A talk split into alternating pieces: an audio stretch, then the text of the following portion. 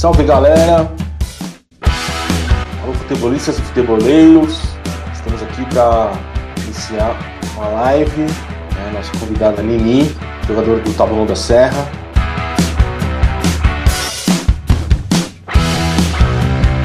Olá Nini. Olá, tudo bem, Cícero? Olha. O Anderson entrou, Nini, Anderson, Anderson Nini. Olá, tudo bem? Tudo bom? Prazer. Prazer é sempre meu.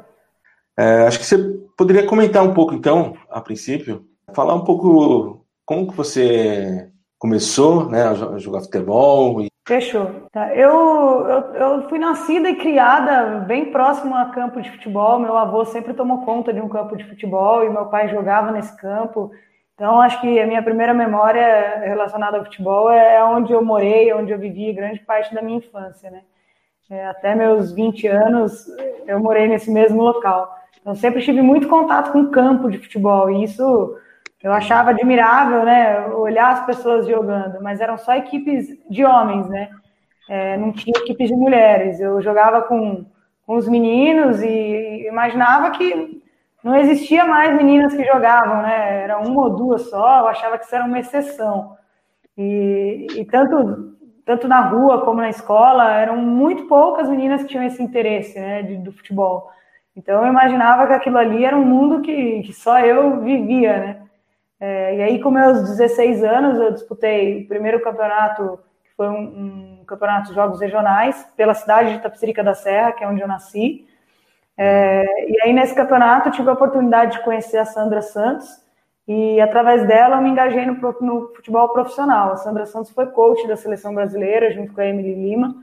É, hoje é a coordenadora do projeto Meninas em Campo, Santos, e é auxiliar, é, é auxiliar técnica do Santos profissional, feminino. Então, através dela, eu tive o meu primeiro contato com o futebol profissional, e aí eu me encantei, que daí eu vi que existiam mais equipes femininas, né? Só mulheres jogando, não precisava jogar no meio dos meninos. E Quantos aí aquilo foi me despertando. Eu tinha 16 para 17 anos. Né? Hoje já é uma carreira tardia no futebol feminino, né? Hoje a gente fala que com 10 anos as meninas já estão jogando. Não. E assim mesmo, com 16 anos, é, eu me espelhava nas meninas que tinha 20, 25, que eram meninas de seleção. Então, é, foi uma fase bem complicada para o futebol feminino, pouquíssima visibilidade. É, até eu descobri que existiam mais times profissionais, levei muito tempo para isso também.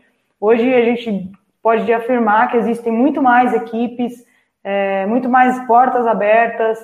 Então, a gente costuma falar muito para as meninas que a oportunidade hoje é maior. Não que o caminho seja mais fácil, porque o futebol feminino nunca foi fácil no Brasil, é, mas eu acredito que o caminho é um pouco mais curto hoje para se profissionalizar, para você ter uma carteira registrada, você viver efetivamente do futebol. É, eu, na minha oportunidade, quando eu comecei a jogar, a minha família é muito ligada à relação de educação, professores, então sempre fui muito incentivada a estudar também. E como o futebol não era rentável, eu decidi por estudar, eu fui fazer educação física, e, e, sempre tive no meio do esporte, né? Eu gosto muito de esportes, é, então a minha relação sempre foi muito forte, ligada ao esporte, em especial ao futebol. Porque enquanto eu estudava, eu não parava de jogar, e aí eu era atleta, eu era estudante, eu trabalhava, eu era professora, a gente ia fazendo várias coisas ao mesmo tempo e se dedicando é, com o máximo de carinho possível a todas elas. É, e uma fase da minha vida que depois que eu decidi é, entre estudar e jogar e trabalhar, é, a, a, próxima dela foi a, a, se eu ia se manter no trabalho ou se realmente eu queria jogar futebol. E aí, mesmo querendo muito, tendo esse sonho muito forte de jogar futebol, as oportunidades eram menores, e aí eu já entrei em concursos públicos. Né? Hoje eu sou professora da rede estadual de ensino, dou aula de educação física para o ensino médio, e eu sou professora da rede municipal de ensino, trabalho para a Secretaria de Esportes. Então, eu sou treinadora de crianças de 6 a 14 anos, tanto masculino como feminino. E aí eu fui me engajando muito no trabalho e o tempo para o futebol foi ficando menor. É, e aí eu sempre joguei, um ano eu jogava profissional, no outro eu jogava amador, no outro várzea. Tive a oportunidade de duas vezes fora do Brasil, disputei um campeonato na Argentina, um campeonato na Colômbia. É, e futebol me proporcionou muitas coisas boas, então eu costumo incentivar muitas meninas é, que estão vindo hoje, querendo com esse sonho de ser jogadoras de futebol. Eu incentivo muito para que elas possam viver coisas boas assim como eu também vivi. E hoje o caminho sendo mais curto, eu tenho certeza que, que elas têm uma oportunidade muito melhor de viver de futebol. Bacana. E para você é mais fácil encarar uma sala de aula ou um campo de futebol? a, a, pergunta é difícil, porque eu acho que são dois mundos muito diferentes, né? É difícil fazer o comparativo. É, numa sala de aula, a gente pega lá os adolescentes, né, os jovens, a, a forma de lidar. É, é, bem parecido lidar com adolescentes e lidar com as meninas que estão começando a ter esse sonho de jogar futebol. Eu acho que a semelhança maior é essa, é, o, é a forma de tratamento, né? Hoje eu tenho 32 anos, então eu falo as meninas mais novas, de 18, 20, que era a faixa etária aí, a base da, da nossa equipe era, um, era de 20 anos, né? A gente brinca que dava para fazer até um sub-20.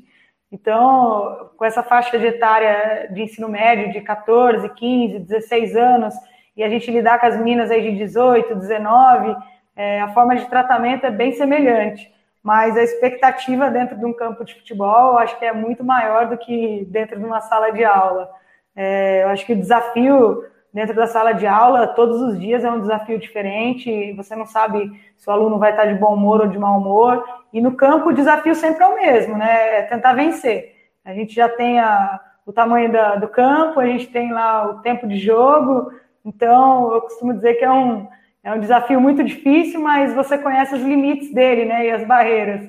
Agora, na sala de aula, tem esse lado complicado de você não saber o que você vai enfrentar a cada dia mesmo você conhecendo os alunos e estando na mesma escola, é, cada dia é um dia diferente de história na vida de cada um deles. Posso fazer uma pergunta? Posso Pode fazer? sim.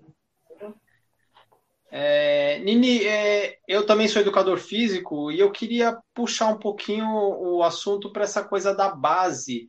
Se você não acha que a base do futebol feminino poderia ser feita já nas escolas, que é uma coisa que acho que acontece nos Estados Unidos, é muito forte né, o esporte na escola, na universidade. Queria que você falasse sobre isso. É, Anderson, eu, eu falo bastante sobre isso, inclusive você fez o comentário que eu ia usar como exemplo, que é os Estados Unidos. É, o futebol feminino nos Estados Unidos é currículo obrigatório, então o esporte preferido das meninas lá é o futebol, porque elas têm muito contato na, na idade escolar. E com certeza a base é de extrema importância. É, nós temos uma, uma realidade bem difícil no Clube do CATS. É, acho que todo mundo até ouviu falar da entrevista, né, que deu a repercussão que deu, exatamente pela falta de estrutura. Então, eu falo para as meninas hoje da nossa equipe é, que a nossa equipe faltou muita base, falta fundamentos técnicos, falta fundamentos táticos, então, principalmente essa parte técnica, ela é adquirida na formação de base. É, eu não posso chegar com uma menina no profissional que não saiba fazer um passe. É, isso é um trabalho de base, né? é um trabalho de iniciação, para que quando a gente chegue no profissional já esteja preparada, já esteja com uma bagagem boa, é, para aprofundar um pouco mais a tática, que é o que mais usado, que é mais usado agora no, no futebol é, atual. Então, com certeza, o trabalho de base é de extrema importância. Inclusive, eu tenho um projeto pessoal de vida que, que eu abriria esse ano, e infelizmente, por conta da pandemia, ele ficou parado, mas é, eu acredito que Deus faz as coisas na hora certa e tudo tem um, um motivo. E esse ano eu não disputaria o Campeonato Paulista por um convite do treinador, faltando um mês para iniciar o campeonato, eu recebi o convite. Então, eu abracei as meninas, eu olhei para o lado, era muitos sonhos nos olhares, e as meninas muito novas, e eu falei, poxa, não tem nada aqui, essas meninas vão dar cara na parede, né? É, a gente precisa abraçar as meninas para que alguém brigue por elas, porque vai precisar dessa briga, da, da forma que estava. É, então, eu abracei mesmo a causa, nós sabíamos que não ia ser fácil o campeonato. Eu fui uma das meninas que, no primeiro instante, é, eu falei que nós seríamos o time da sacolada. É, eu falei que se o time não desse o mínimo de estrutura, nós teríamos sim várias goleadas e nesse momento uma das pessoas do clube ainda foi um pouco sarcástica, né? É, o rapaz falou para nós que 7 a 1 até o Brasil tomou, que não tinha problema tomar goleada. E aí eu falei para ele naquele, naquele instante que falei, meu querido, eu não estou falando de 7 a 1, eu estou falando de 15 a 0, de 20 a 0, porque o futebol feminino evoluiu muito. E vocês estão no mundo do futebol masculino, e vocês não têm essa ideia de quanto está forte o futebol feminino. E, então, assim, a gente tem que começar a treinar agora, ou a gente não tem condição nem de entrar em campo. É, e a, o sarcasmo dele continuou e as meninas ficaram meio aflitas na hora, não sabiam em quem acreditar, se seria, se não seria, mas é um sonho delas, a gente abraçou, a gente falou, vamos lá, vamos ver o que dá, vamos tentar. É, e, e, com certeza isso tem muita ligação com o meu projeto social, que a ideia é fazer uma categoria de base, é fazer uma equipe de formação de atletas é, e não uma equipe profissional. A gente quer preparar essas meninas para que elas tenham capacidade, uma capacidade melhor de estar em um clube profissional.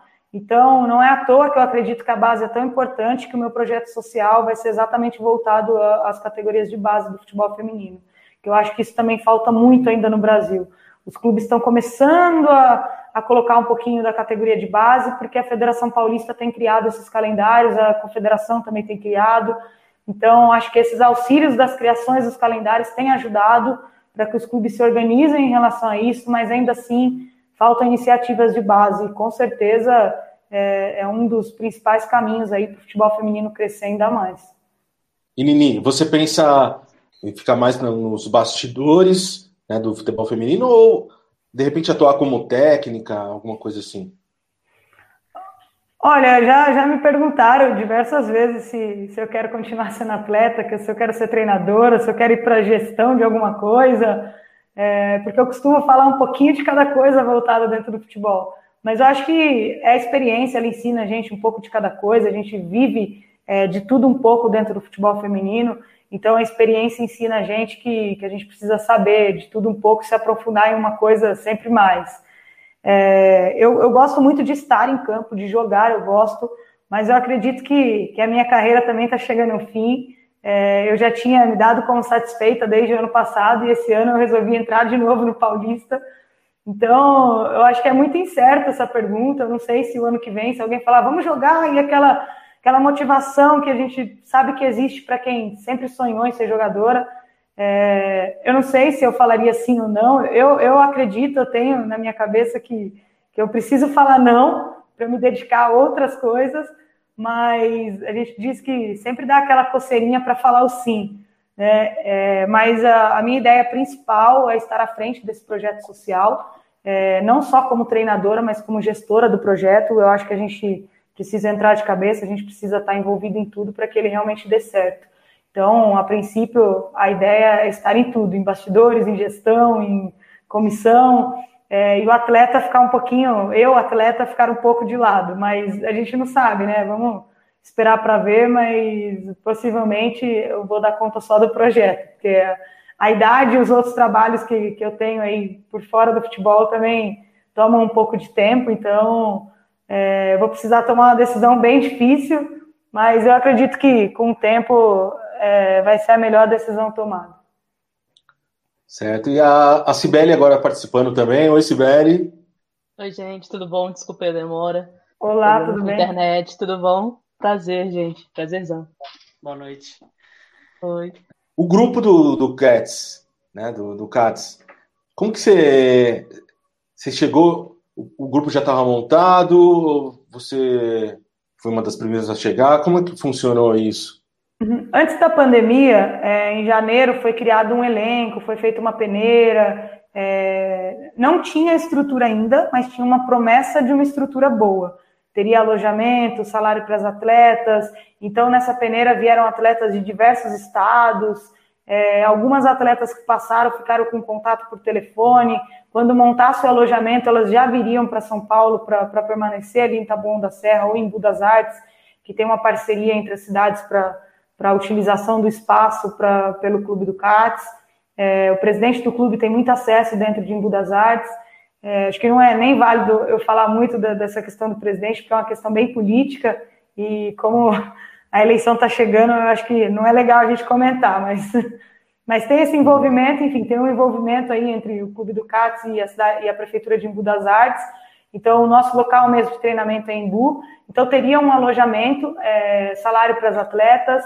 E, e, nessa ocasião, antes da pandemia, o time treinou por algumas semanas junto. É, as meninas de fora do estado não, mas as da região treinaram junto por um período menos de um mês, um pouco, acredito que de três a quatro semanas, quase um mês.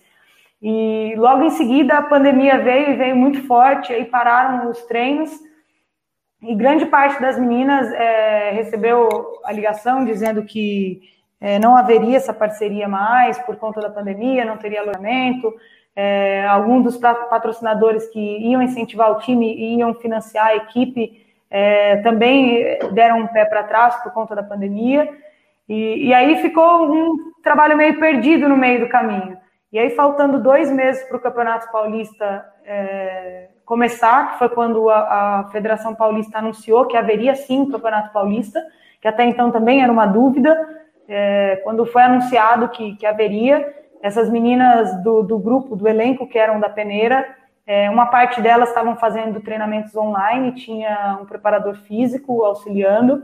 É claro que é difícil a preparação online, né? O Anderson bem pode comentar sobre isso também, né? O, é difícil uma preparação online, porque tem meninas que têm um metro quadrado em casa, tem meninas que têm dois, tem meninas que não têm nenhum. E aí tem o acesso à internet, tem vários empecilhos também.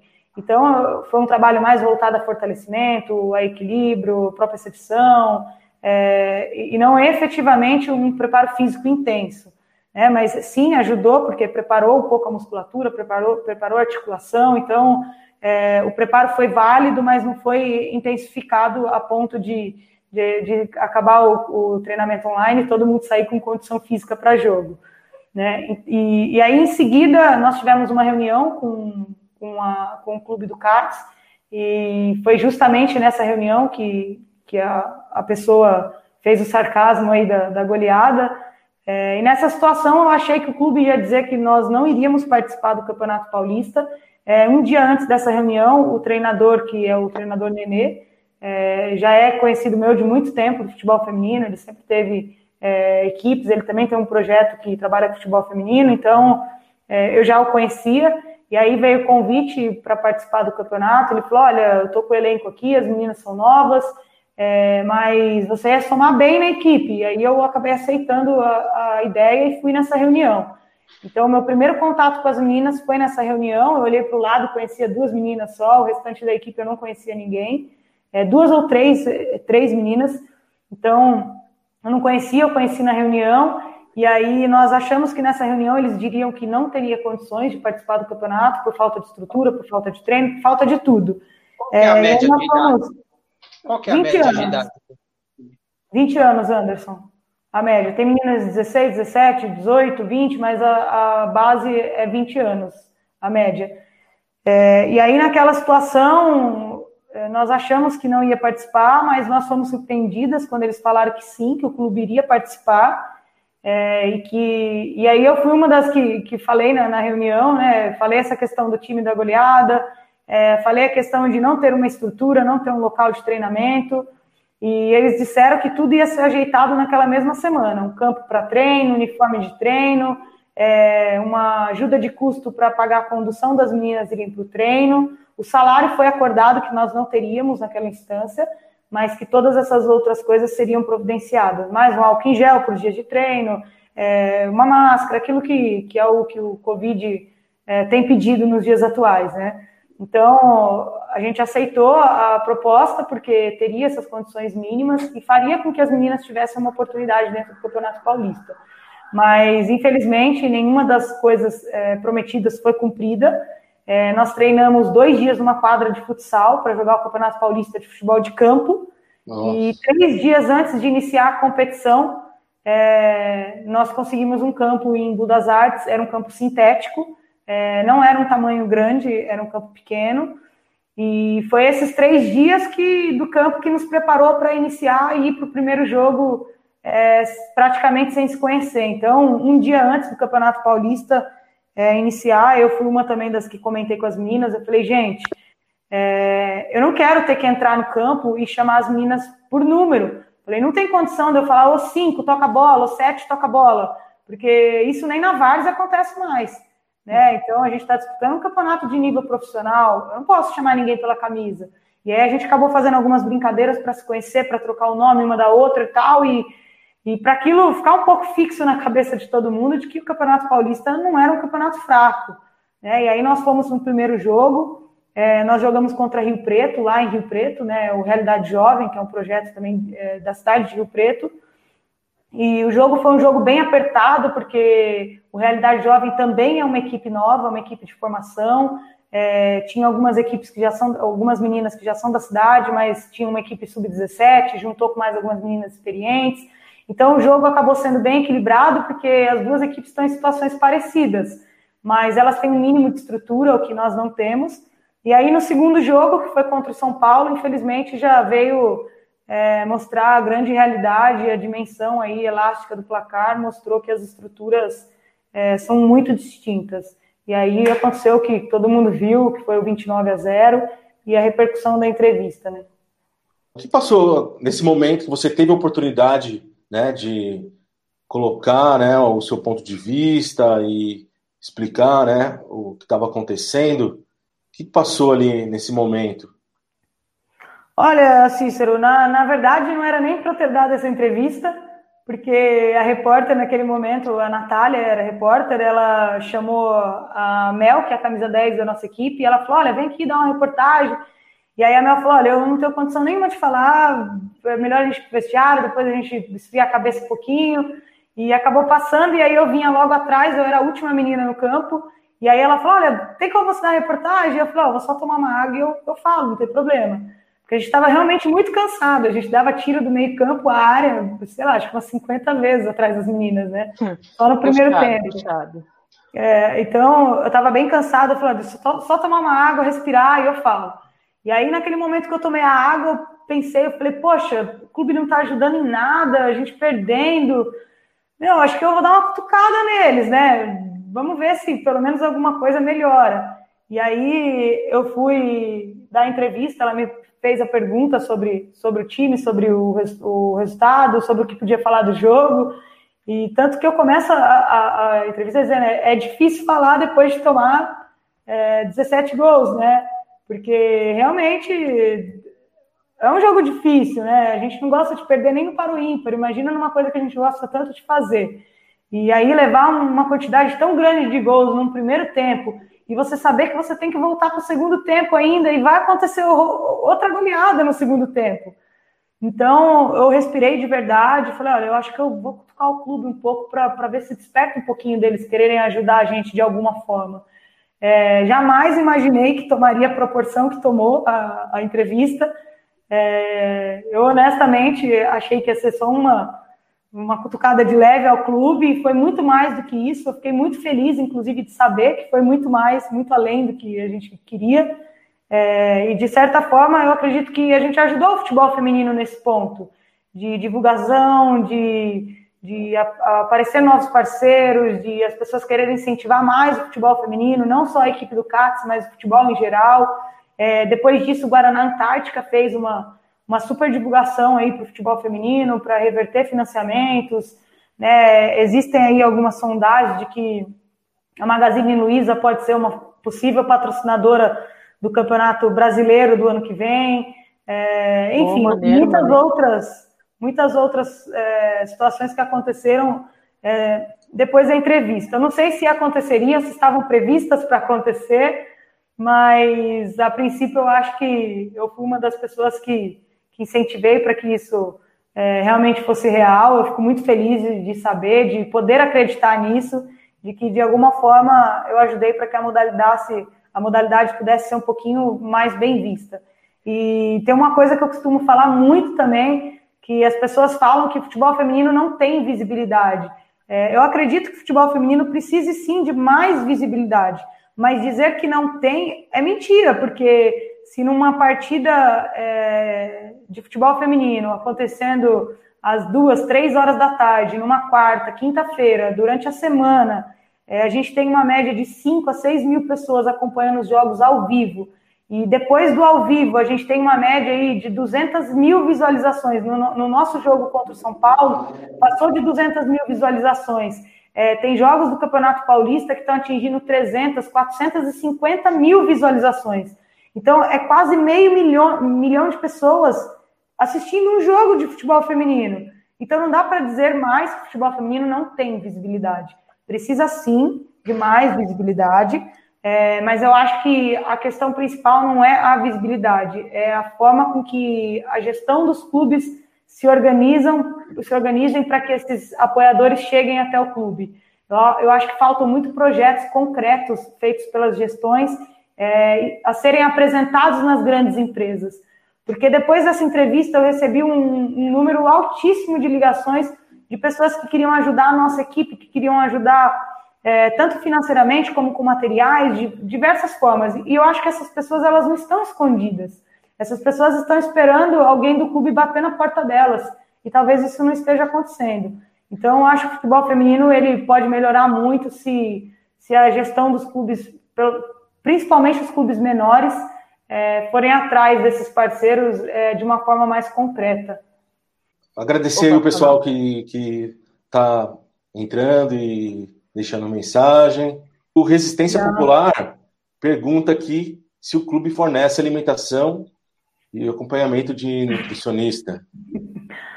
Olha, eu posso primeiro dar risada, porque uhum. nós não temos nem água no treinamento. Né? Então, Nossa. imagina é, alimentação e nutricionista. É, mas a gente também não pode ser tão dramático nesse ponto. Então, assim, eu vou, vou colocar, pontuar aí o que foi que aconteceu. É, nós não tínhamos nem água nos, nos treinos, é, nós não tínhamos nada. A grande parte das meninas leva de duas a três horas para se deslocar da sua casa até o local de treinamento. Elas saem de manhã de casa para treinar no período da tarde, e aí elas já ficam sem almoçar. Isso a nutricionista bateria na gente, se tivesse uma nutricionista, né? É, e aí elas pulam essa refeição, elas vão embora sem se alimentar de novo e chegam em casa super tarde. Então, quer dizer, se você considerar que as meninas têm uma condição financeira muito baixa e ainda pagam para ir para o treino, é, elas ficam o dia todo sem se alimentar.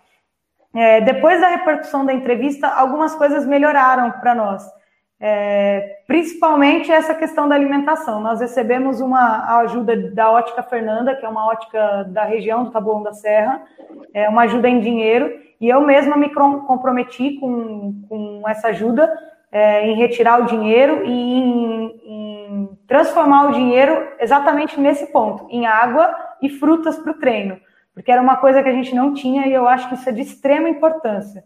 É, então, a partir do, do, terceiro jogo, né, foi depois da entrevista, nós tínhamos é, água durante o treino, nós tínhamos fruta durante o treino, então essa questão da alimentação melhorou por conta de pessoas que vieram depois nos agregar e porque eu também me comprometi a comprar essas coisas, porque a gente não tem ninguém é, do clube que possa fazer isso. E aí a gente, quando recebe alguma coisa, a gente precisa pensar rápido e, e retornar isso em coisas que sejam funcionais para as meninas. É, e uma outra situação também, questão da alimentação, no primeiro e no segundo jogo, é, nós tínhamos um patrocínio da Sercom para o ônibus do primeiro e do segundo jogo e a alimentação do caminho, do primeiro e do segundo jogo. Depois, a partir do terceiro jogo, foi caminhando com a ajuda de um, ajuda de outro, de outras formas. Né? Então, é, a alimentação não existia durante os treinos. É, uma alimentação que nós tínhamos era o dia que nós fazíamos o teste do Covid, porque a gente fazia testagem no período da manhã e no período da tarde a gente tinha treinamento.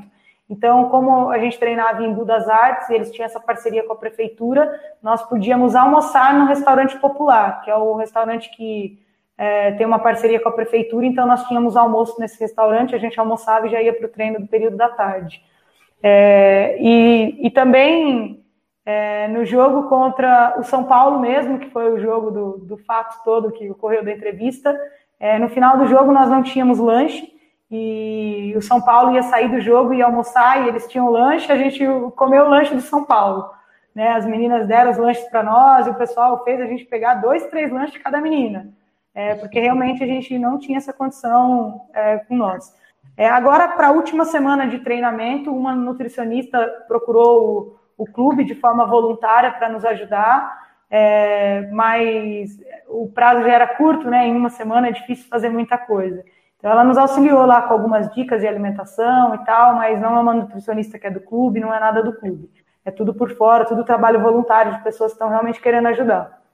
É, é que eu, o que eu queria saber dela, que eu acho que é importante ela falar, é com relação à comissão técnica, se eles tinham essa noção de que entrando num campeonato tão forte, né, com equipes tão fortes, de que precisava ter uma preparação, mas muito antes, pelo menos o ano passado inteiro, o Cats tinha que estar tá jogando, é, disputando torneios mais fortes, montando um time. E não em um mês, eu não sei quando que era para começar esse campeonato, por conta da pandemia, né? Paralisou tudo, mas ali treinando um mês, Alô? vai entrar e vai disputar. Como que, como que foi a comissão técnica aí?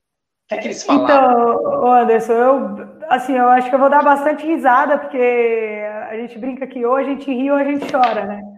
Então, a comissão, todos eles é, são profissionais da área. É, na verdade, o professor Nenê, ele é um voluntário do futebol feminino há 30 anos, ele sempre atuou com o feminino, sempre teve escolinhas de bairro, é, mas ele não é uma pessoa formada na área da educação física, então a gente já tem algumas complicações em relação a isso.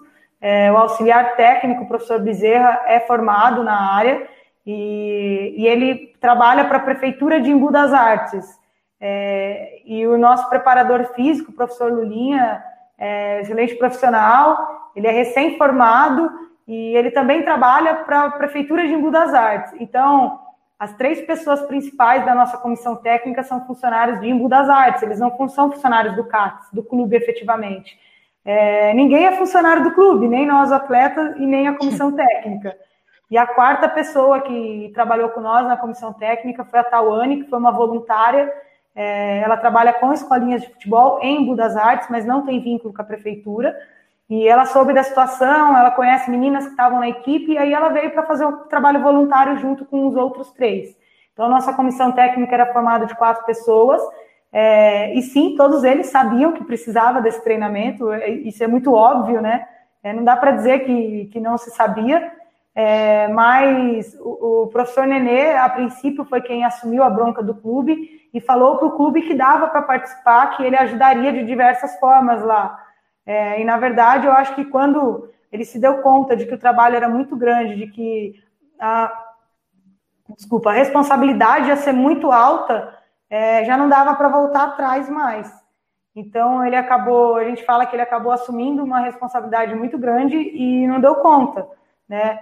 É, porque o clube não apoiou, o clube não ajudou, então ele tinha que fazer tudo sozinho. E aí você ser treinador e você organizar a parte de gestão do clube e você ter que correr atrás de médico, atrás de ambulância, atrás de polícia militar, atrás de placa, atrás de gandula, atrás de tudo que é uma exigência da, do Campeonato Paulista para que se tenha o jogo, é, isso é muita responsabilidade para uma pessoa só. Isso é uma responsabilidade do clube e não foi cumprida por eles. Então, é, eu não colocaria a culpa nele, mas ele assumiu sim essa responsabilidade diante do clube e, e era muita responsabilidade para ele. Né? Mas sim, todos sabiam que precisava de treino, acho que isso é muito, muito lógico, eu acho que isso não, não é nem discutível de, de, de dizer que, que alguém achou que daria para jogar como se faz na Várzea, que a gente brinca, né? Vamos fazer o catadão e vamos lá para o jogo. É, isso é surreal dentro do Campeonato Paulista pelo menos na, na, minha visão é isso. Eu não acredito que, que algum deles tenha pensado diferente. É que realmente eles acabaram abraçando a causa, assim como eu fiz também quando eu olhei que as meninas eram muito novas e queriam uma oportunidade. Então, mais ou menos, eles acabaram abraçando a ideia também e, e foram levando. Mas é, saber que precisava de muito treino, isso todo mundo sabia, e foi uma, uma coisa que eu, enquanto atleta, eu, eu fiz essa solicitação no dia da reunião olha, eu tenho que treinar a partir de hoje. E assim mesmo demorou para a gente começar a treinar, porque não tinha um médico para assinar é, os testes do Covid. E a federação exigia que fosse feito o primeiro teste para iniciar os treinamentos. Enquanto todos os times estavam treinando durante a pandemia, o nosso estava parado. Então é óbvio que e, os resultados e, iam ser dessa forma. E mesmo, e mesmo com treinamento também é muito pouco, porque precisa disputar amistosos, precisa fazer um intercâmbio, né? É, para se preparar para um campeonato desse nível, precisa de muito tempo. É, precisa no mínimo de, de, ganhar ritmo de jogo, né? A gente, quando a gente fala em amistosos e tal, é para ter ritmo de jogo. É, eu acredito que esse ano, por conta da pandemia, todas as equipes tiveram dificuldade de ter esse ritmo de jogo. É, as grandes equipes do Campeonato Paulista, é, eles adquiriram ritmo de jogo porque a maioria deles está no Campeonato Brasileiro e o Campeonato Brasileiro começou antes. então acabou dando um pouquinho mais de ritmo. Então, são, atletas, que... são atletas que nos últimos anos já vêm disputando vários campeonatos. Isso, exato. São atletas que, que estão em clubes que dão continuidade ao trabalho.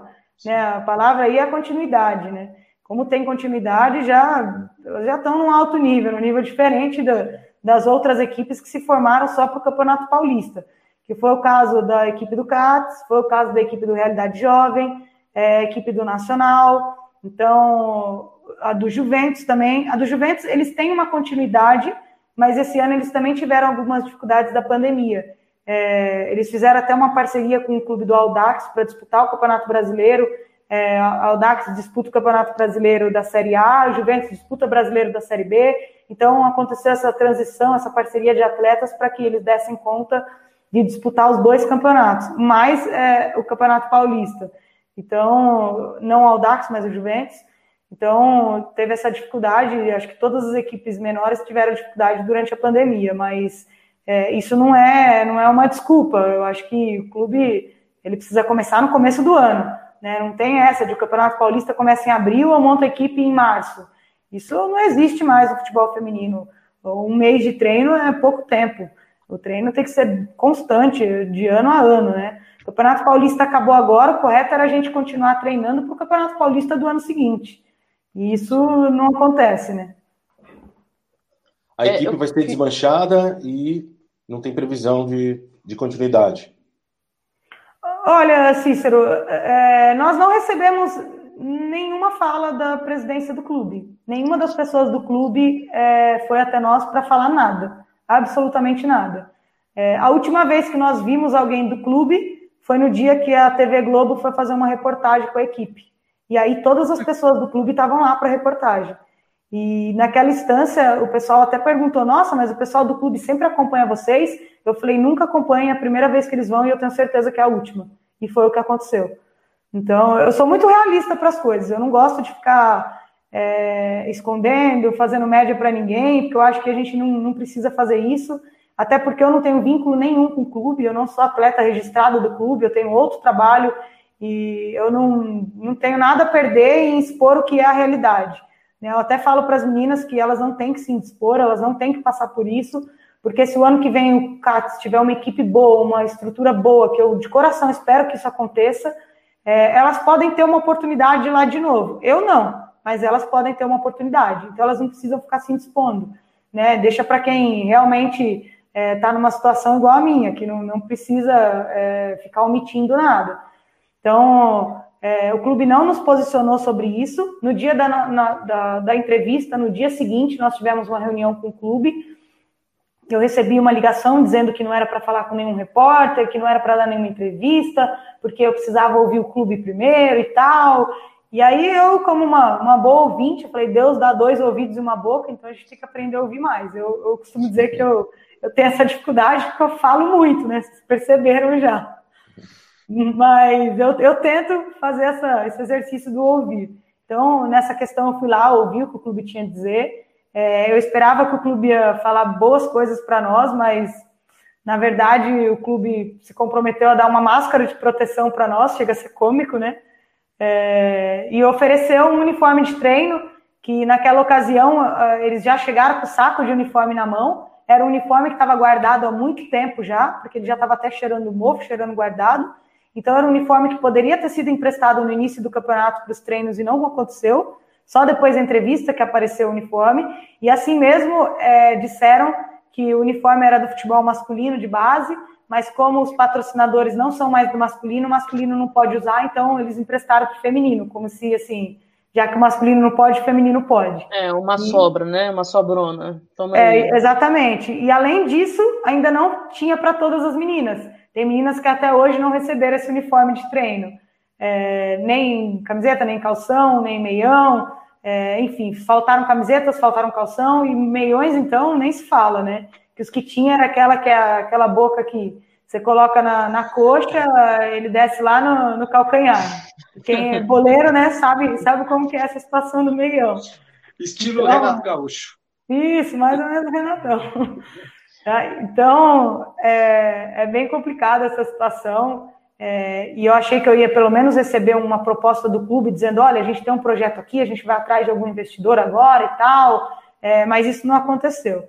E aí, naquela situação, inclusive, me falaram assim que eles entendiam que eu estava de cabeça quente e tal, porque eu falei as coisas. E aí eu já parei na hora e falei: olha, eu não estava de cabeça quente. É, é eu, cansada, sim, eu estava, mas de cabeça quente, não. Aí eles, mas você falaria tudo de novo? Eu falei assim, repetiria tudo de novo e ainda acrescentaria mais coisas se eu pudesse. É, então, eles deram uma, uma brecada nas falas depois dessa situação. Eles acharam que eu ia baixar a cabeça, que eu ia ser intimidada, e isso não aconteceu. É, e aí, com isso, a gente recebeu as máscaras que foram as prometidas, recebemos o uniforme, que era um patrocínio que não é nosso, é, mas a gente não estava em condição de negar ajuda, então a gente recebeu, claro. É, mas depois dessa circunstância, a gente não viu mais ninguém da gestão do clube. É, o campeonato acabou ontem, nós não tivemos uma posição. No próprio grupo do time, que a gente tem um grupo, as meninas perguntam: e aí, vai ter treino? Não vai? Acabou mesmo? Não acabou? Ninguém, daquele cri-cri no ar. É, ninguém sabe. Então, eu e a, a Tawane, que é a menina que veio de voluntária, que estava na nossa comissão, é, nós sentamos, tivemos algumas conversas em, em, relação a treinos e a gente se comprometeu as meninas. É, nós temos alguns espaços para treinamento, a gente se comprometeu com as meninas que até o final do ano, pelo menos duas vezes na semana, a gente vai manter as meninas treinando, a gente vai tentar ajudar elas de alguma forma, para que se o ano que vem o clube tiver uma continuidade, que elas possam ter a oportunidade de estar no clube, é, e se não for no CATS, estejam em outro clube, mas que elas tenham uma condição melhor para se preparar, para fazer parte de uma peneira, é, de um teste, ou seja outra sabe se alguma menina tem empresário, ou se já, já tem proposta, alguma se destacou, tem proposta de outro clube, você sabe disso ou não? Olha, na instância da reunião, nós a reunião era só comigo, mas eu não achei justo, então eu estendi a reunião para o grupo todo. Eu falei: olha, a reunião vai ser tal hora, tal dia, quem quiser ir, pode ir, não tem problema nenhum, porque tudo que for falado na reunião é para o time, não é só para mim. E até porque a gente não sabia o que ia ser falado, a gente, é sempre bom a gente ter testemunhas, né? É, então, a gente, eu acabei estendendo, e aí nós estávamos em quatro meninas é, nessa reunião, e naquele momento, uma das pessoas do clube falou que o São Paulo tinha gostado de quatro meninas e queria fazer quatro contratações. Na minha opinião, é mentira, tá? Eu acho que isso é pura mentira. Inclusive, ele falou: olha, pode até ser vocês quatro, mas eu não sei quem são. Então, assim, é, é, é, dá para rir, né, Sibeli? Oh, qual foi, cara? Esse é inimaginável. E na nossa equipe, uma menina só tem um empresário, mas é, é uma menina que já jogou outros campeonatos, ela já jogou em São José, jogou no Santos, jogou em Rio Preto, é, tudo categorias de base, jogou no Fortaleza, é, todas com categoria de base. Ela tem 18 anos, é a Andressa, que é, ela jogou a maioria dos jogos como zagueira, é, e no último jogo contra o Palmeiras, ela jogou uma parte do segundo tempo como lateral direita. É, então, é uma menina que tem bastante talento, como outras da nossa equipe também tem, mas é uma menina que tem um pouco mais de experiência, foi para alguns times, mas só categorias de base. É, e o empresário que ela tem é voluntário também, ela não, não tem vínculo de, de trabalho, não tem contrato, é só uma pessoa que realmente foi disposta a ajudar ela e acabou indicando ela, inclusive, para o Fortaleza. Isso no, no, ano passado, esse ano ela acabou vindo para cá, é, e aí quando entrou em pandemia, tudo, tudo o trabalho foi, foi um pouco, não digo perdido, mas foi um pouco paralisado. É, ela tem uma, uma proposta, ela disse que possivelmente, né, isso não é certo, possivelmente ela possa estar no Fortaleza o ano que vem, mas isso não é certo ainda, é só uma fala da, do próprio pessoal do Fortaleza, quando fez a dispensa, falou que contaria com ela no ano seguinte.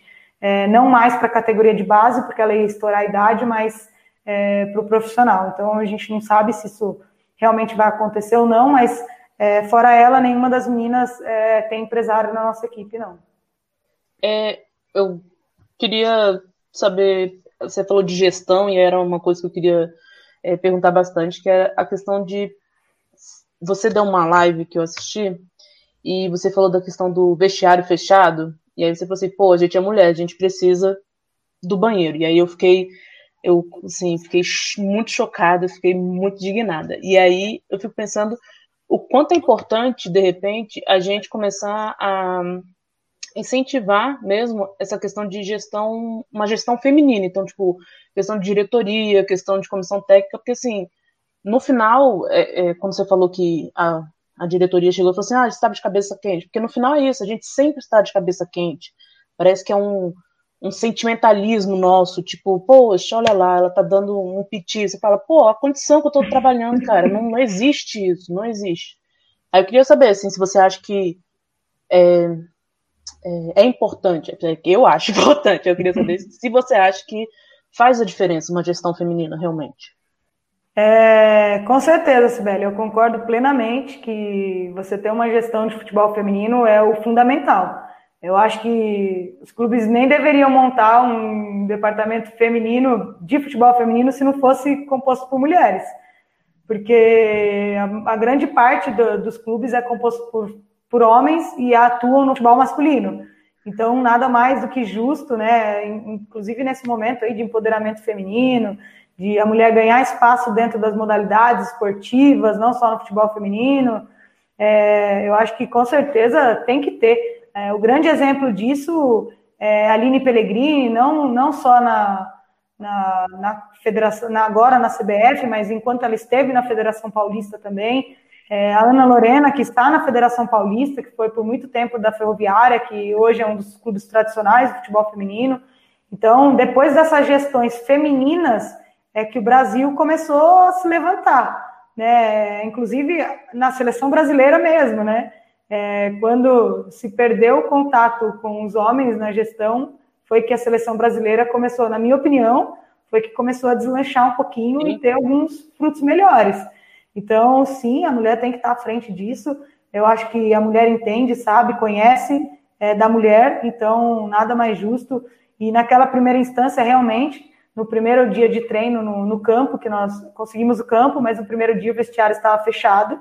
É, tinha um espacinho atrás do vestiário, tinha meninas que não tinham nem trocado de roupa, é, eu mesma troquei de roupa dentro do carro, mas aí felizmente eu tenho o carro, né, e aí eu entrei lá e troquei, mas não é a situação de todo mundo, e aí faz uma rodinha ali, troca, põe a roupa que precisa pôr, mas assim, é mulher, né, você não pode usar um banheiro, né, a mulher conhece, a mulher sabe que precisa usar um banheiro, não tem condição de ficar sem, é, se você está na, naquele período ainda que é o mais complicado, então, é, precisa de um banheiro, isso é o mínimo. E, e aí na, a gente reclamou disso, do banheiro, e no segundo dia de treino o banheiro já estava aberto. Mas é um banheiro que não tem porta, então tinha que ficar uma menina na porta para não passar nenhum homem do lado de fora e tal. E, enfim, é, é difícil. É difícil e é sim, precisa ter mulheres na gestão. Eu acredito que as comissões técnicas são lideradas por mulheres, são as melhores condições do futebol feminino hoje.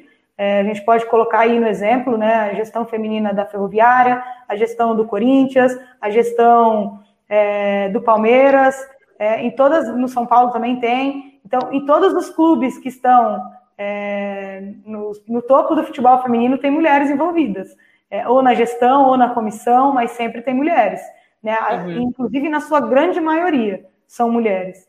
Então, precisa sim, isso é de extrema importância o Resistência Popular, né, o Alexandre Bisotto, irmão do, do Anderson, perguntando né, para Nini e para Cibele, é, a Copa do Mundo de 2019, corrida na França, foi um, foi um divisor de águas para o futebol feminino, em termos de visibilidade? O que, que vocês acham, Cibele e Nini? A Copa ela foi um potencializador, isso é fato. Assim, eu acho que, principalmente questão de representatividade para gente, né, para o Brasil, assim, e aí eu vou falar de mim porque eu percebi que o meu convívio, assim, amigos, é... meu pai sempre, por ele ser é, formado em educação física, ele sempre incentivou essas coisas, mas assim, é, os amigos dele comentavam com ele sobre a Copa do, do Feminino. Então, assim, foi um momento para mim é, totalmente inusitado, porque eu não ouvia. Então, acho que ela foi potencializadora. E eu acho que essa, é, quando a Nini falou de de visibilidade, eu acho que é isso, está faltando é, esse, essa, essa coisa potente, né? Uma coisa que alavanque que continue, não, não um, uma coisa tão viver de moda, né? Tipo assim, ah, a gente incentiva aqui, então eu não sei se a questão do time ter entrado nessa onda do, do, do, do Paulistão foi isso, entendeu? Ah, vamos aproveitar aqui, vamos. Que tipo, pô, não tem condição, não tem como você. Não tem como você falar assim, vou meter esse time e não consigo dar o básico para o time, né? Então, acho que a Copa potencializou é, a gente repensar em como a gente precisa dar visibilidade para vocês.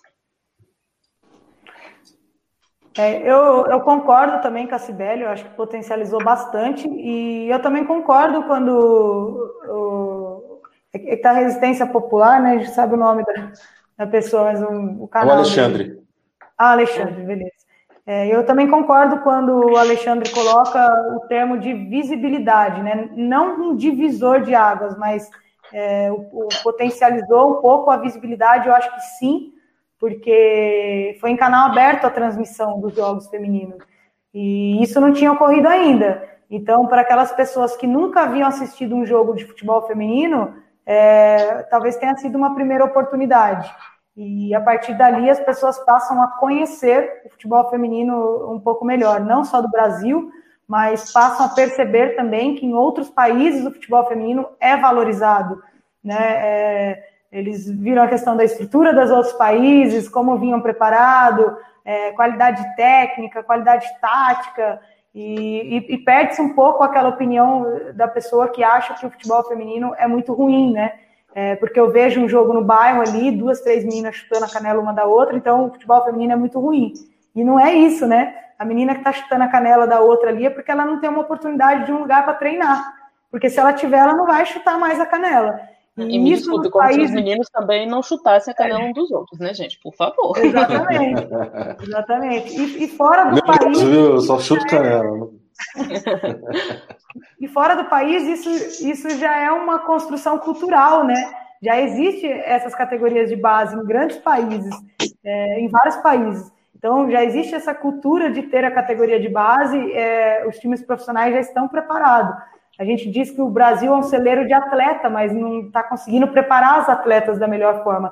Agora, dos dois últimos anos para cá, eu acredito que isso mudou muito. Tem sido um preparo um pouco melhor, ainda precisa de muito, mas tem sido, tem criado isso, tem aumentado. É, talvez a, a ideia de ter seleção sub-15, sub-17, sub-20, é, isso é um olhar diferenciado da federação, da confederação, de que torna possível ter a categoria de base. Porque a menina briga dentro da sua categoria, é, pelo menos há cinco anos atrás, né? É, ela brigava, ela tem 15 anos, então ela joga, joga, joga, ela briga por uma vaga na seleção principal, onde as meninas têm 25, 30 anos. É, e hoje não é mais assim. Hoje ela joga na categoria dela, no sub-15, ela briga por uma vaga na seleção sub-15, né? Ou numa vaga da seleção sub-17. Então essa possibilidade existe. É, e é nítido que, que você televisionar um jogo de futebol feminino em rede nacional, é, você traz visibilidade, você traz conhecimento para as pessoas, você mostra para as pessoas que o futebol feminino é bom, não é uma modalidade igual ao futebol masculino, é uma modalidade diferente. Ela carrega o mesmo nome, os dois são futebol, mas o futebol feminino é feminino, o masculino é masculino. Eu não posso comparar a fibra muscular da mulher à fibra muscular do homem. Eu não posso trabalhar a fisiologia da mulher e a fisiologia do homem como sendo a mesma coisa. Então, o futebol feminino é uma modalidade, o futebol masculino é outra modalidade. As pessoas isso, precisam entender que elas vão assistir o futebol feminino e não fazer um comparativo do futebol masculino. Isso é interessante que tá uhum. você está falando, porque em outras modalidades as pessoas respeitam, como no vôlei. O vôlei feminino é diferente do masculino e as pessoas respeitam e gostam. Né? No basquete é a mesma coisa. Atletismo. E no futebol de, é, demorou para o pessoal entender isso. Acho que hoje em dia estão entendendo é. melhor. Ô Anderson, você comentou do vôlei, eu, eu, fiz uma live com o pessoal do Olimpíadas todo dia e eu comentei exatamente isso, sobre o vôlei. Eu falei, poxa, o vôlei, o vôlei masculino e o vôlei feminino, eles são entendidos de formas diferentes. A começar pela dimensão da quadra, que é a mesma, mas a rede é um pouco mais baixa. Então, por que, que tem essa diferença nessa, nesse, nesse critério da modalidade? Porque foi feito estudos é, de acordo com a altura que é possível a mulher saltar, a altura que é possível o homem saltar, e aí eu reduzo um pouco a rede e eu torno é, eu, eu, torno o futebol um espetáculo, o vôlei, desculpa, um espetáculo mais bonito, né? E aí as pessoas conseguem assistir o vôlei feminino de uma forma diferente do vôlei masculino. Talvez se a rede continuasse alta, é, a, a, bola do vôlei não seria tão bonita no feminino é, em comparação com o masculino. Então, é, existe essa diferença que permite que o esporte seja mais valorizado. No futebol feminino é a mesma coisa. O, o campo tem a mesma dimensão, o tempo de partida é a mesma dimensão, tamanho do gol, tudo, tudo é igual. Então as pessoas veem como uma modalidade que pode ser comparada com o masculino. E não pode. Futebol feminino é uma coisa, futebol masculino é outra coisa.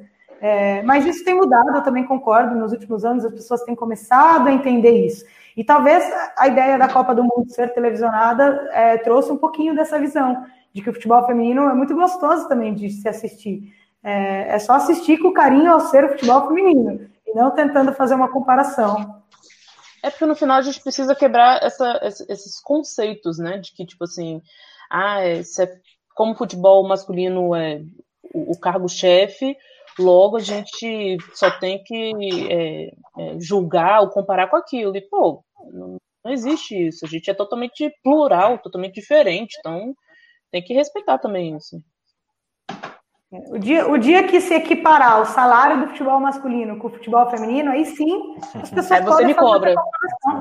É, aí você aí me cobra, aí você me cobra. Porque vai ser o justo, né? Mas isso é muito longe da realidade. Bem isso mesmo. Amy, queria que você comentasse aqui duas imagens que eu vou colocar aqui para a gente visualizar. A primeira é essa daqui, né? O jogo contra a Ferroviária, né? O futebol feminino, ele tem um, um astral diferente, uma coletividade diferente do, do masculino? Tem, Cícero, muita diferença. É, o futebol feminino, a mulher em si, ela tem uma sensibilidade, um olhar diferente para a própria mulher. É, a, o futebol feminino, ele se abraça. Na verdade, essa foto é exatamente um abraço coletivo, é um abraço da modalidade. Nós somos adversárias, mas nós não somos inimigas. Né? Essa é uma frase pontual do futebol feminino.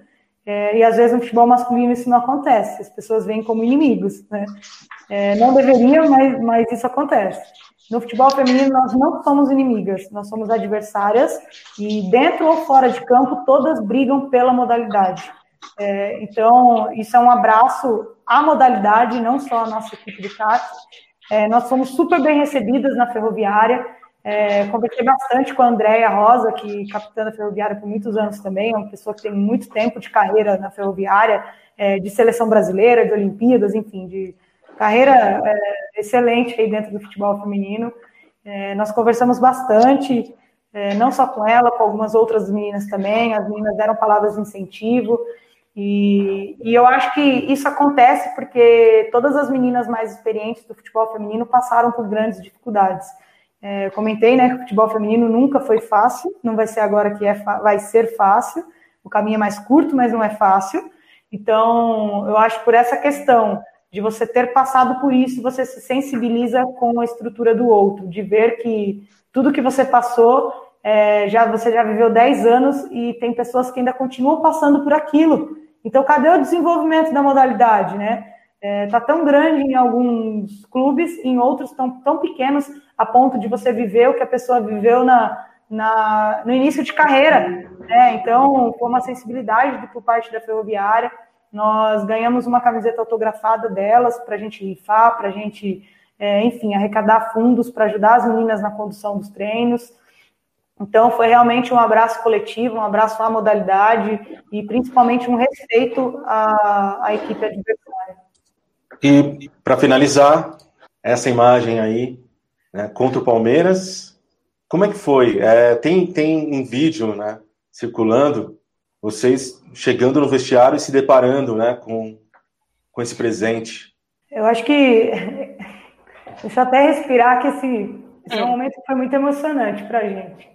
Eu ia falar isso. Se eu tô arrepiada, eu tô imaginando você aí. Eu tenho aqui, inclusive, vou tentar mostrar aqui, né? Tem a, a chuteira que estava ali na foto, na ocasião. Tem a, a camiseta, eu trouxe também para mostrar, né? Tá aqui a camiseta da ocasião. Foi nos, nos doado pela Puma. É, isso foi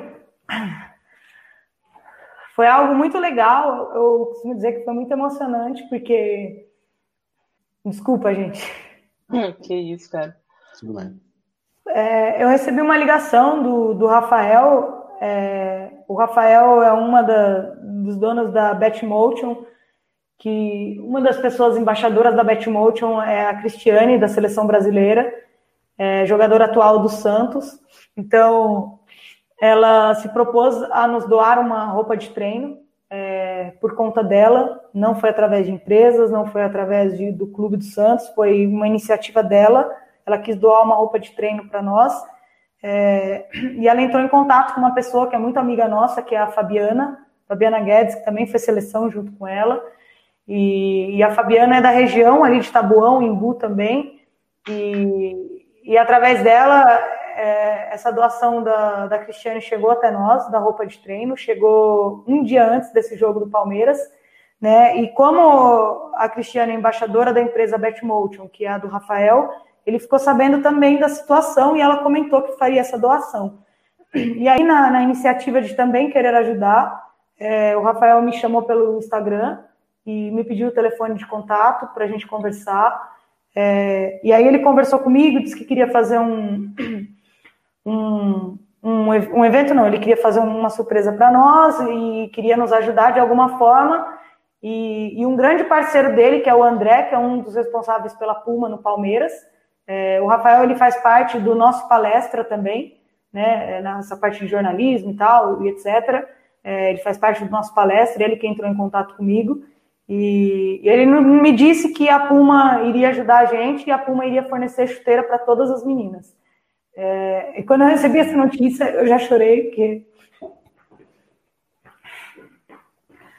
eu acho que é um reconhecimento muito bacana do nosso trabalho, você poder receber um, um patrocínio, um presente de uma marca esportiva que é tão conhecida e, e é uma marca de grande valorização no meio do esporte. Então, você poder receber isso é um incentivo muito grande para que você continue, é, é um reconhecimento de que o que você está fazendo está correto é, é uma motivação para aquelas meninas que têm um sonho para continuarem. Então, é algo foi muito bacana. É, e naquela instância ele falou para mim que todo mundo ganharia chuteira. Eu não contei para nenhuma das meninas da equipe.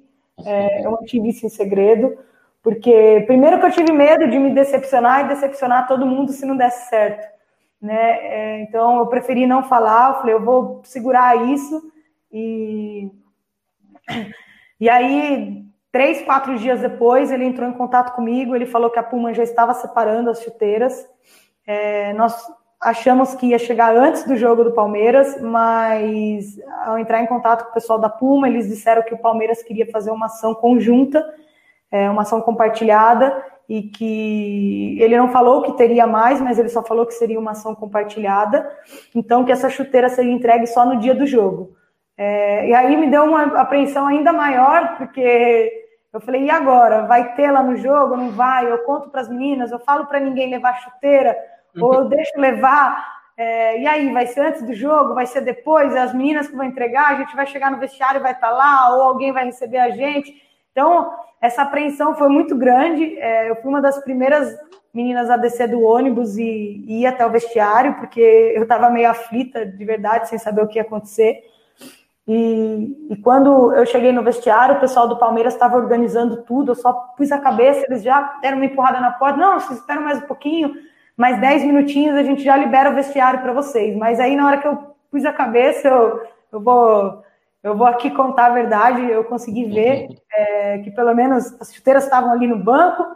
É, então, isso já me deu um certo alívio, porque a decepção não ia acontecer. É, mas eu fiquei meio sem entender, porque tinha roupa embaixo da chuteira e tinha é, livros pendurados ali e tal, e eu fiquei meio sem entender. Eu falei, vamos esperar para ver o que vai ser.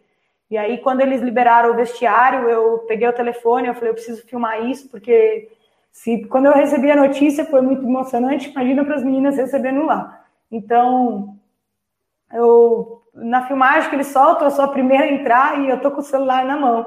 E esse vídeo meu, da minha imagem eu ainda não soltei na rede, eu não tive tempo, mas eu quero postar ainda hoje. Quem me tem lá no Instagram ou quem me acompanha é, vai conseguir ver lá no meu Instagram, no meu Stories, eu vou soltar essa, essa imagem de frente das meninas, eu acho que é uma imagem bem bacana, ninguém viu ainda. Por favor, é, por favor. Então, eu vou soltar lá, a gente espera que, que a galera possa, possa ver também, possa ficar contente. É, e aí, naquela instância, eu só entrei e aí a gente começou a ver que eram os nossos nomes, não era o nome da, das meninas do Palmeiras, eu achei que era a roupa delas. Eu falei, bom, acho que a nossa chuteira está em cima da roupa delas, elas vão se trocar e vão entregar a chuteira para gente. Né? Eu acho que foi a primeira imagem que veio, a primeira ideia que me veio na cabeça. Mas aí, quando a gente entrou e começou a ver que eram nossos nomes, é, e aí a equipe do Palmeiras disse que fez um, uma surpresa, uma ação conjunta com a Puma e estavam nos dando de presente. Eu acho que foi um momento bem emocionante, bem gratificante, inclusive é, não só para mim, mas para todas as meninas. Teve bastante meninas que choraram no nosso vestiário, é, elas ficaram super emocionadas. Eu brinquei que na hora da, na hora que a gente trocou de roupa, eu falei, gente, é, todo mundo vai pôr a chuteira no pé. Eu falei, eu não quero saber se está apertada, se está larga, se não está laceada, se vai Mas assim, todo mundo vai jogar de puma, porque é um presente. E, e não só porque é um presente, mas porque é um jogo histórico no futebol feminino. É, nunca houve um jogo no futebol feminino onde um, uma mesma empresa esportiva é, patrocina as duas equipes adversárias. Isso não existe no futebol feminino. Então, é um jogo que eu acredito que foi histórico e a Puma fez parte disso. É, eu brinco que é um merchan muito grande para a Puma, mas é, tá, tá certo. Se é possível fazer isso através do futebol feminino, por que não fazer? Acho que tem que fazer. Talvez as outras marcas também possam fazer mais vezes né, incentivar mais o futebol feminino. Fica a dica aí, gente, fica a dica. Então, eu acho que foi um jogo histórico, e aí, nesse momento, eu falei para as meninas, gente, todo mundo vai pôr. Infelizmente, teve algumas que apertaram muito mesmo o pé, e elas precisaram trocar, não teve jeito. E no nosso aquecimento, a gente percebia que a gente não conseguia se concentrar no aquecimento. Né? A conversa era o presente. A gente ganhou, a gente ganhou de presente, isso é nosso, ninguém vai tirar da gente. Então, a concentração ali naquele momento do, do aquecimento foi muito difícil. E eu falo que a gente entrou no jogo completamente desconcertado. A gente tomou um gol com um minuto de jogo. Né? E, e é algo que nos dois últimos jogos, tanto contra a Ferroviária contra o Red Bull, isso não tinha acontecido mais com a nossa equipe. A gente estava entrando um pouco mais atento. E contra o Palmeiras, a gente, eu acho que a emoção tomou conta do, do jogo, da partida. É claro que a gente não perdeu por causa disso, né?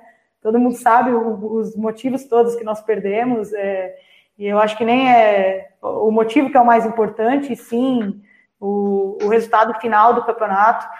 Inclusive, é, hoje eu recebi uma mensagem pelo Instagram, fiquei super contente pela mensagem, repassei as meninas do grupo, se vocês permitirem, eu até leio a mensagem aqui, que eu achei que foi super bacana. Por favor, pode ler foi uma, uma pessoa da área da educação física também, foi uma personal, ela, ela me mandou a mensagem. Não eram a melhor equipe, mas sem dúvida a mais amada pelo público. Paulistão vai perder sua principal equipe. Perderam o campeonato, mas ganharam uma legião de fãs. Então, eu fiquei muito contente com essa mensagem, porque eu acho que representa exatamente o que a gente fez no Campeonato Paulista. É, eu acho que a gente não era de longe a melhor equipe, não era mesmo é, não é à toa que nós praticamente estamos em último no Campeonato Paulista, mas eu não acho que é vergonha dizer isso, porque a gente participou dentro de, de tantas dificuldades é, e a gente chegou até onde a gente conseguiu ir no Campeonato Paulista.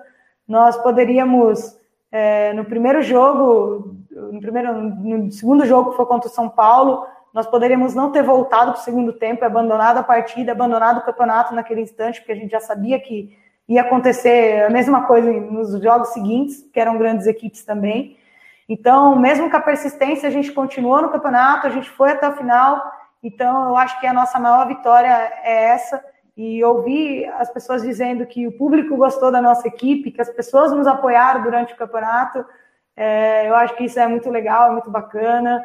E é um reconhecimento de que a gente fez valer a pena a oportunidade que nos foi dada de jogar o Campeonato Paulista, de estar ali em campo é, e de com certeza dar uma oportunidade para as meninas, mesmo que não tenha dado certo nesse ano. É, eu acho que a gente leva várias lições aí, tanto negativas como positivas, mas muito mais positivas para que elas continuem. E foi um alerta de que o sonho delas está só começando. queria, se eu puder, é, se eu puder completar e completar não, somar com tudo que a Nini falou, é, quando você mostrou a primeira foto e falou se o futebol tem, o futebol feminino tem uma diferença, eu acho que começa daí, da gente, de, de todas as atletas entenderem por, por, por onde a gente começa, né? Por onde elas começam. Então, tipo, você pegar esse exemplo da, da, da Cris, que ela se dispôs dela mesma fazer tudo isso, é porque no final ela sabe muito bem o que, que vocês passam, como é todo esse processo, desculpa. Então, eu acho que essa é uma coisa que a gente tem que sempre frisar no, no futebol feminino, porque senão a gente começa a entrar nesse jogo de que gente precisa se comparar ao futebol masculino. E na verdade a gente tem uma corrente, uma energia muito mais forte que essa coisa de lutar o tempo inteiro, de tentar fazer o tempo inteiro dar certo essa essa paixão que a gente tem pelo futebol. Então, antes de mais nada, eu gostaria muito de falar que você é incrível, Nina. Estou emocionada. Mas... É uma grande honra, Nina. Imagina, obrigada, Sibeli, mas é... não é incrível, não. A gente só faz o que a gente acredita que é o, é o correto aí, o que dá para ajudar as pessoas. É, gostaria de agradecer todo mundo aí que assistiu a live e agradecer a Sibeli, o Anderson e a Nini. Muito obrigado, Nini, é, por aí, compartilhar aí o seu conhecimento dentro e fora de campo. É uma honra mesmo. É, mais alguém gostaria de comentar alguma coisa? É, eu queria só agradecer também a, a, presença dela, a entrevista, que esclareceu muita coisa e, e dar os parabéns pela coragem dela também, porque não é todo mundo que põe a cara a bater aí para falar tudo que ela falou. E eu acho que o futebol feminino melhorou muito no Brasil, mas ainda precisa ser melhor organizado. Então, acho que esse campeonato paulista mostrou isso, essa participação do CATS mostrou isso com relação à organização. É, então, eu acho que pode revolucionar. Isso que aconteceu aí pode ser uma mudança para melhor aí nos próximos campeonatos. Parabéns, viu? Obrigada. É, vou falar um pouquinho de novo, mas eu queria também agradecer aqui é, estar participando dessa, dessa roda com vocês e dizer que é muito muito incrível mesmo ter você como esse colírio, que eu acho que você vai servir como isso, um colírio para geral abrir o olho e perceber o quanto é potente esse esporte e o quanto é potente é, essa mulherada que luta o tempo inteiro para estar tá ali, fazendo o que gosta. Então, obrigada de novo, Nini. É, eu, eu que tenho a agradecer, é, foi um super prazer, Sibeli, Anderson, é, Cícero, eu só tenho a agradecer você abrir a porta para a gente falar de futebol feminino. Eu acho que isso é um passo muito grande dentro do futebol, a gente poder falar dele, é, expor o que acontece, expor como funciona, o que é, é, mostrar que muitas meninas têm esse sonho. Eu dou aula há mais de 10 anos na rede estadual e, e eu costumo dizer que quando eu comecei a dar aula, eu fazia pergunta de quantas meninas gostavam de futebol numa sala de aula, era uma ou duas só que levantavam a mão. Há cinco anos atrás eu fiz essa mesma pergunta, eu sempre faço, mas eu estou relacionando anos, né? É, cinco anos atrás eu fazia essa pergunta e nós tínhamos lá seis, sete meninas que gostavam. Hoje a gente faz a pergunta e são 10, 11. Numa sala de 40, onde metade são meninas, é, a gente pode considerar que 50% das meninas gostam de futebol. Né? É, a grande parte de jogar, mas as que não gostam de jogar gostam de assistir. Então, só delas gostarem do futebol, é, isso já é uma prova de que o futebol feminino cresceu muito. É, ainda precisa se desenvolver em algumas categorias de base, em alguns clubes menores, é, mas tem se desenvolvido.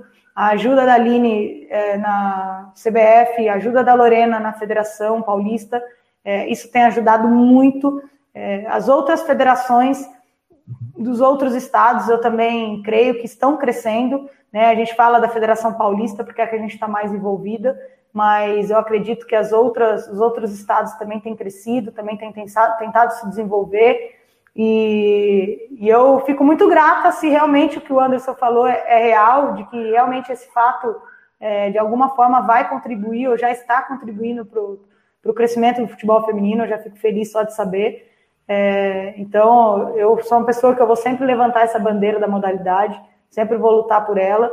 É, não é à toa que meu projeto social é dentro do futebol feminino, é, porque eu acredito que, que ele tem muito a crescer, tem muito talento que não pode ficar perdido, que tem que ser mostrado é, e precisa de uma oportunidade. Então, eu só tenho a agradecer a vocês, as pessoas que nos ajudaram, nos procuraram, é, enfim, principalmente agradecer a nossa equipe aí do, do CATS, as meninas e a comissão técnica, não ao clube, porque acho que o clube é que tem que nos agradecer e não eu agradecer a eles.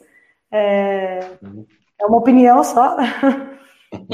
esse agradecimento tem que vir deles, porque a gente representou muito bem a camisa do CATS, é, fizemos até muito mais do que seria possível é, com a estrutura que nos foi oferecida. Né? A gente levantou o nome da equipe de uma forma muito positiva, então eu acho que o clube, é, no mínimo que eles podem fazer é um posicionamento para nós em relação a dar continuidade ou não. É, é um abraço às meninas do nosso time para que elas tenham essa oportunidade no ano que vem, se a estrutura estiver melhor. É, e se não seja no CATS, mas que seja em outras equipes, mas que elas tenham essa oportunidade. Então, eu só tenho a agradecer, de verdade. Obrigadão, gente, por abrir essa, essa grande porta. Bom, é isso aí, pessoal. Até a próxima. Tchau, tchau. Valeu. Um grande prazer, gente.